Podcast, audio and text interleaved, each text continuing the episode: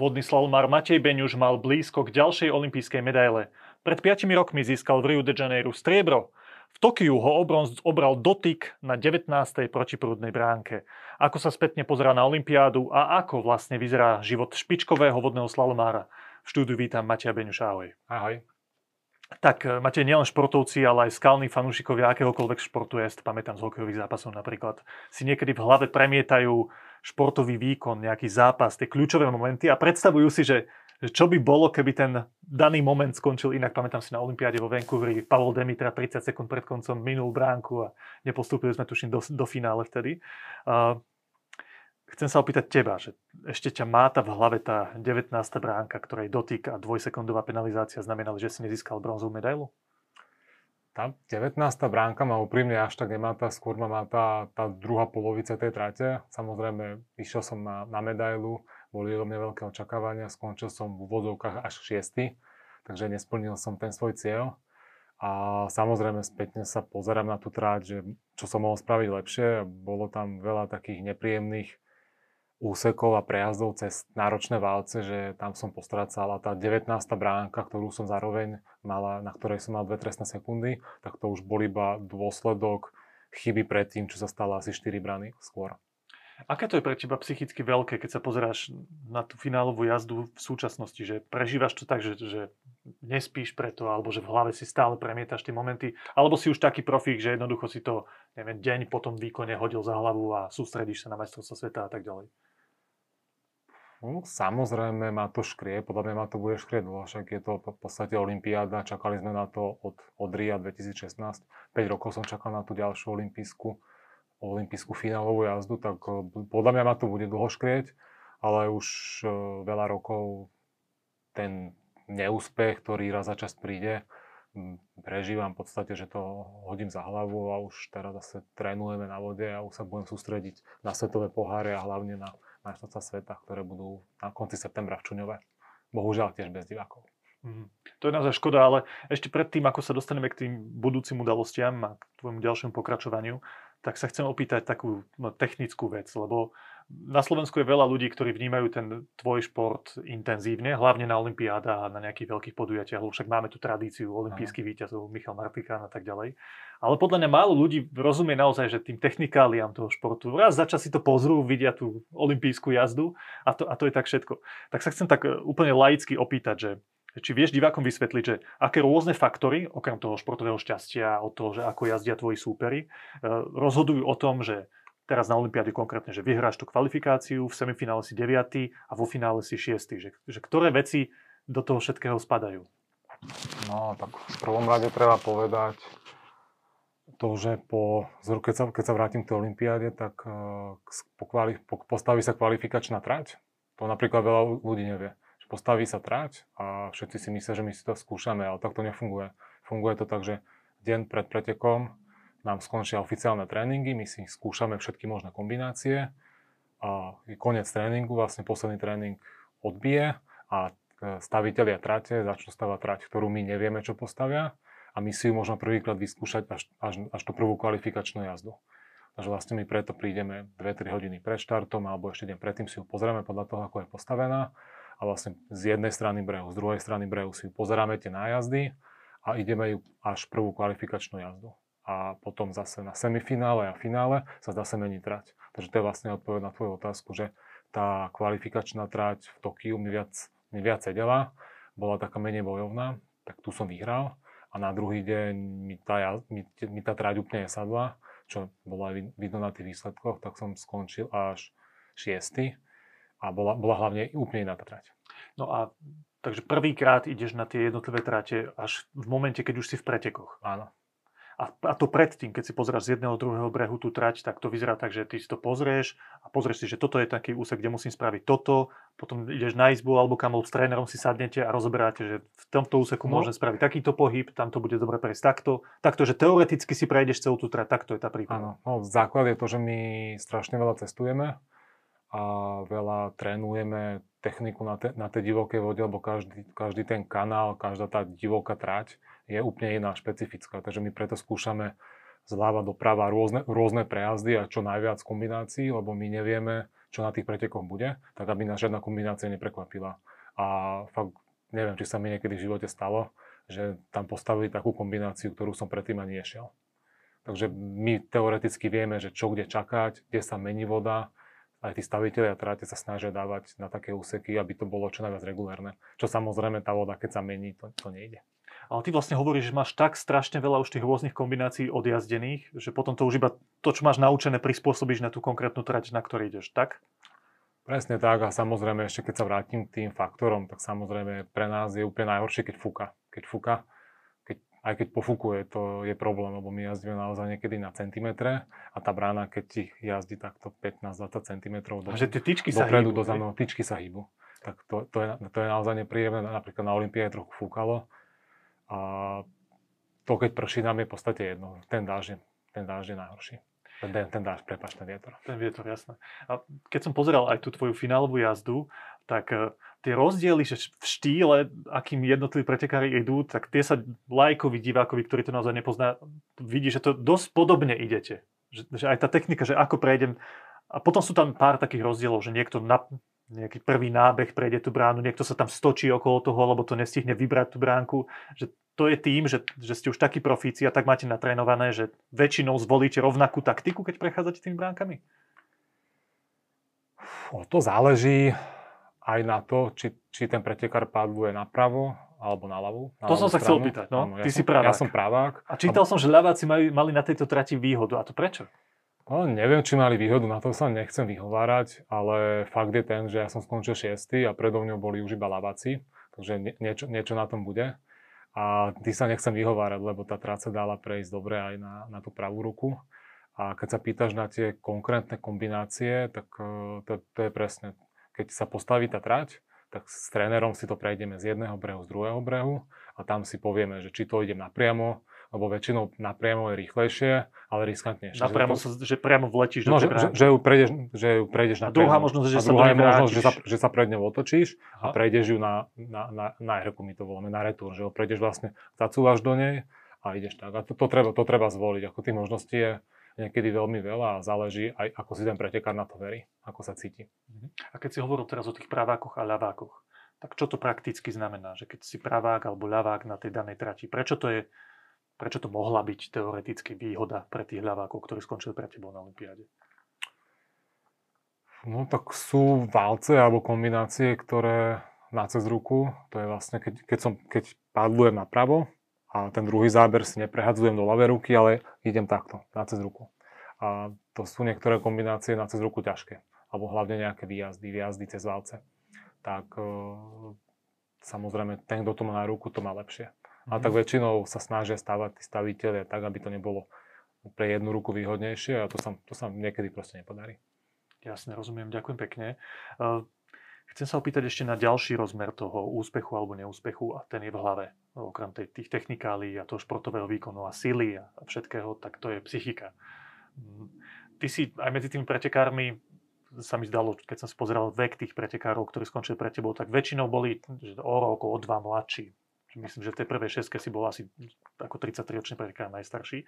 Čo prináša väčšinou výhodu z toho psychologického hľadiska, že máš už viac odjazdené, viac natrénované a si psychicky vyrovnanejší? Do akej miery pre teba osobne hrá rolu taká psychická pohoda pri tých pretekoch?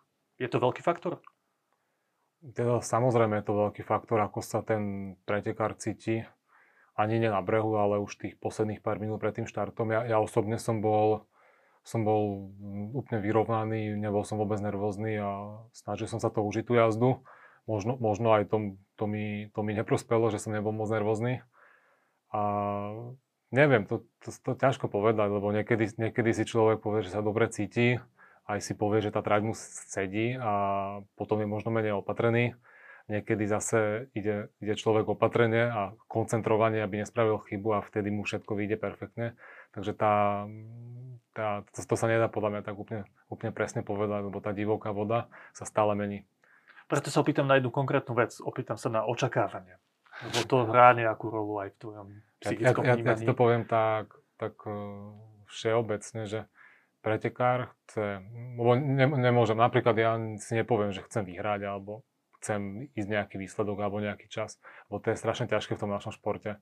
A to vieme aj z tréningu, že niekedy idem perfektnú jazdu, ďal, druhú jazdu idem o 3 sekundy pomalšiu a ďalšiu jazdu idem zase ako prvú. Takže to je v tom našom športe. Ty musí aj v tom danom okamihu sadnúť, sadnúť tráť a vy, vy, nech ti vyjde tá voda, lebo veľa ľudí si neuvedomuje, keď síce máme natrénovanú nejakú kombináciu, že pre, prejazd je zválec.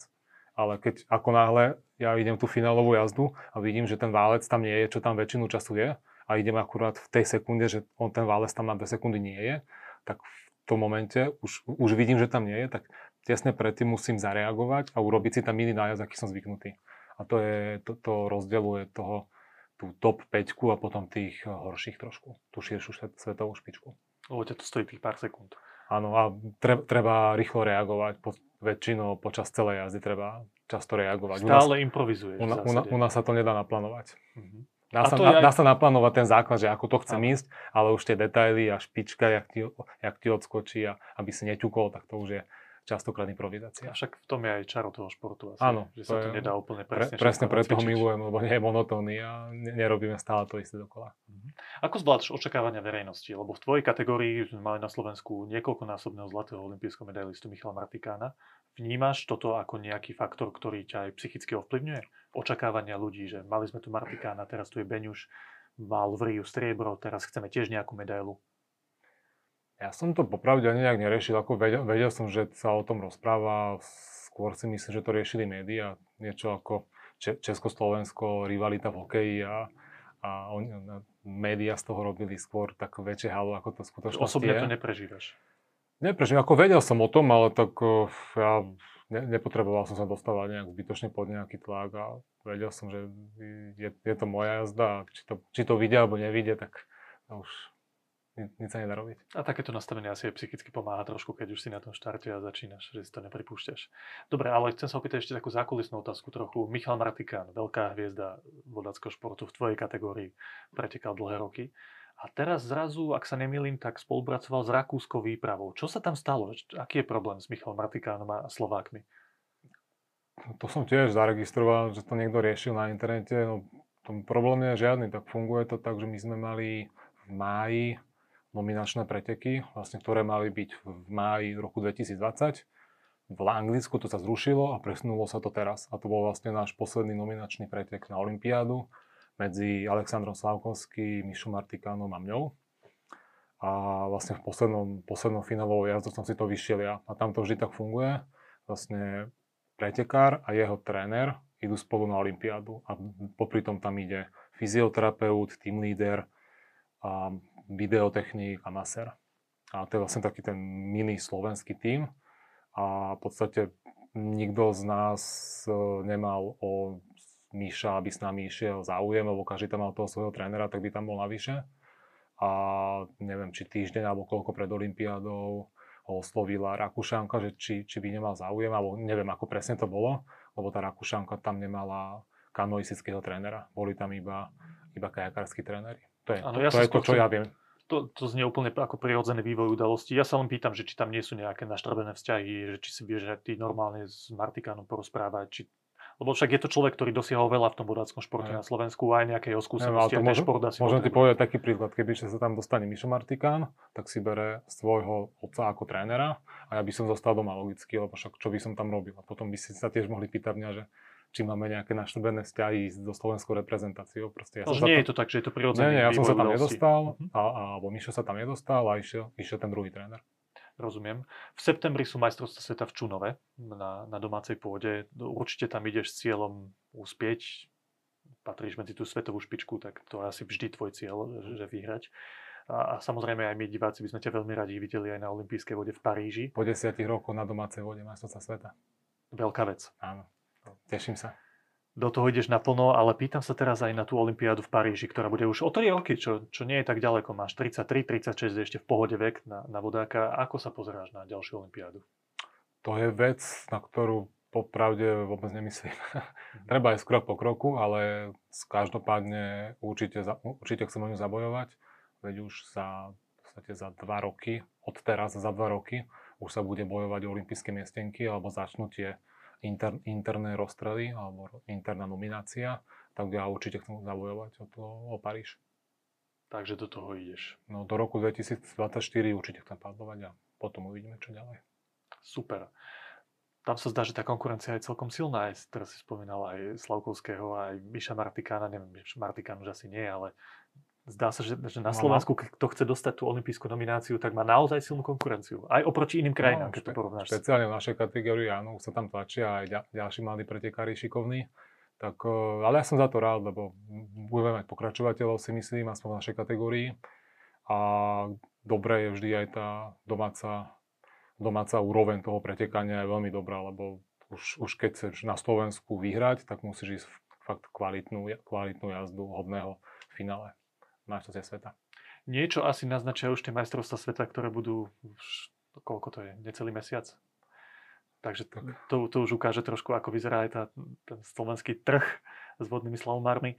A posledná vec, ktorej sa chcem dotknúť, je trošku taký súkromný život vodného slalomára, profíka, ktorý chodí na Olympiádu.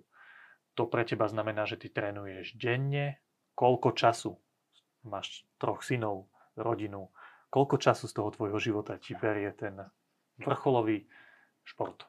No, keď sa to dá tak zobrať, tak v podstate skoro, skoro celý čas venujem tréningom, v podstate e, rozvážaniu detí a to je v podstate jediné, čo robím. Lebo môj, keď je, keď, pokiaľ sme na Slovensku, v Čuňove trénujem, tak môj deň vyzerá tak, že ho, sadnem do auta, odvezem najstaršieho do školy, ďalšieho na patronku do škôlky a z patronky idem do Čuňova na tréning, takže to mi trvá tak hodinu, niekedy hodinu 10 potom idem na tréning, na, na divokú vodu, odtiaľ buď, buď e, zabehať alebo za kondičným trénerom, potom sa rýchlo naobedovať a druhý, druhýkrát na vodu.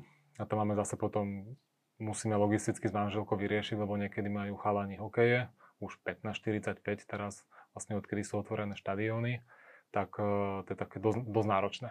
Logisticky a vyčerpávajúce, že stále, hoci kedy som 2,5 hodiny denne v aute. Voľné víkendy? Bývajú? Voľné bývajú. Keď hovoríš v množnom čísle, tak také dva za rok, hej. to naozaj až takto. Inak tento režim, ktorý si popísal, minimálne z hľadiska tvojho tréningu, to je každý jeden deň v týždni? V nedelu mám voľno. V nedelu si možno len tak ľahko zabehať, keď, keď je voľný víkend. Ale inak padlujeme v podstate každý deň a do soboty. No a takýto režim trvá v tvojom živote už koľko rokov? Možno od 98. ale to vtedy, to, to od 98. pretekám asi, alebo tak nejak. Ale taký režim samozrejme vtedy nebol, lebo teraz som profesionálny športovec a vtedy samozrejme škola, takže až po obede na tréningy a tak. No to je už pekne dlho. A čo na toto všetko hovorí tvoja manželka? Tak, čo, čo už môže povedať? Keď sme začínali, tak som jej hovoril, že ak to bude vyzerať najbližších pár rokov určite. Takže vedela, do čoho ide. Vedela, do čoho ide pokiaľ sa dá, pokiaľ nebola korona a tento rok, minulý rok, tak také preteky alebo sústredenia, čo boli napríklad Slovinsko, Praha, Litovský Mikuláš alebo takéto, tak sa snažila chodiť čo najviac so mňou. A hlavne na jar, keď sa, keď sa podarilo ísť do Austrálie, tak sme išli vždy na 6 až 8 týždňov, že ja som sa vlastne pripravoval celý január, február, marec, dáme tomu, a oni tam vlastne boli so mňou. Že sme mali nejaký apartman alebo dom a mohli sme byť spolu. Ale to boli ešte zlaté časy, keď najstarší nechodil do školy. Pred koronou. Hovoríte si to tak, lebo ja si predstavujem, že takéto pozície asi by tá rodina mala fungovať tak, že, že ten profík, čo takto trávi čas, hovorí, že však v nejakom momente tá moja kariéra skončí a potom akože naplno sa budem venovať tej rodine viac ako kedykoľvek predtým. Tak to aj vy máte nastavené? Neviem. Neviem, kedy budem jazdiť, neviem, ako budú deti veľké a ja sa snaž, snažím aj teraz podstate každú voľnú chvíľu tráviť s nimi. Niekedy to je dosť, dosť e, náročné, teda často, keďže človek príde unavený a dneska som ráno stával o 6 ráno, išiel na hokej, odtiaľ na vodu, tak e, potom, potom prídem na obed, tak samozrejme malý na mňa skočí a sa mu musím venovať, tak je to také niekedy náročné oddychovať pri nich. Pred pár dňami tu sedela olimpijská víťazka pani Rehák Štefečeková a hovorila, že tú olimpijskú medailu, ktorú som položila na stôl, že by nikdy nevymenila za, za tie svoje deti a za tú svoju rodinu a za to, čo jej prináša rodinný život. Ako ty máš v živote nastavené tieto hodnoty? Čo je pre teba najpodstatnejšie? Podľa mňa každý normálny človek by povedal, že rodina. Mám troch, troch super synov, úžasnú manželku, tak jednoznačne rodina je na prvom mieste. Tak ďakujem veľmi pekne za tento rozhovor. Prajem teda veľa síl v tom športe a tešíme sa samozrejme z toho, že plánuješ aj tú najbližšiu olympiádu a samozrejme prajem veľa pekných chvíľ s rodinou, lebo to je asi naozaj tá najdôležitejšia vec v tých našich životoch. Ďakujem pekne. Ďakujem pekne za pozvanie.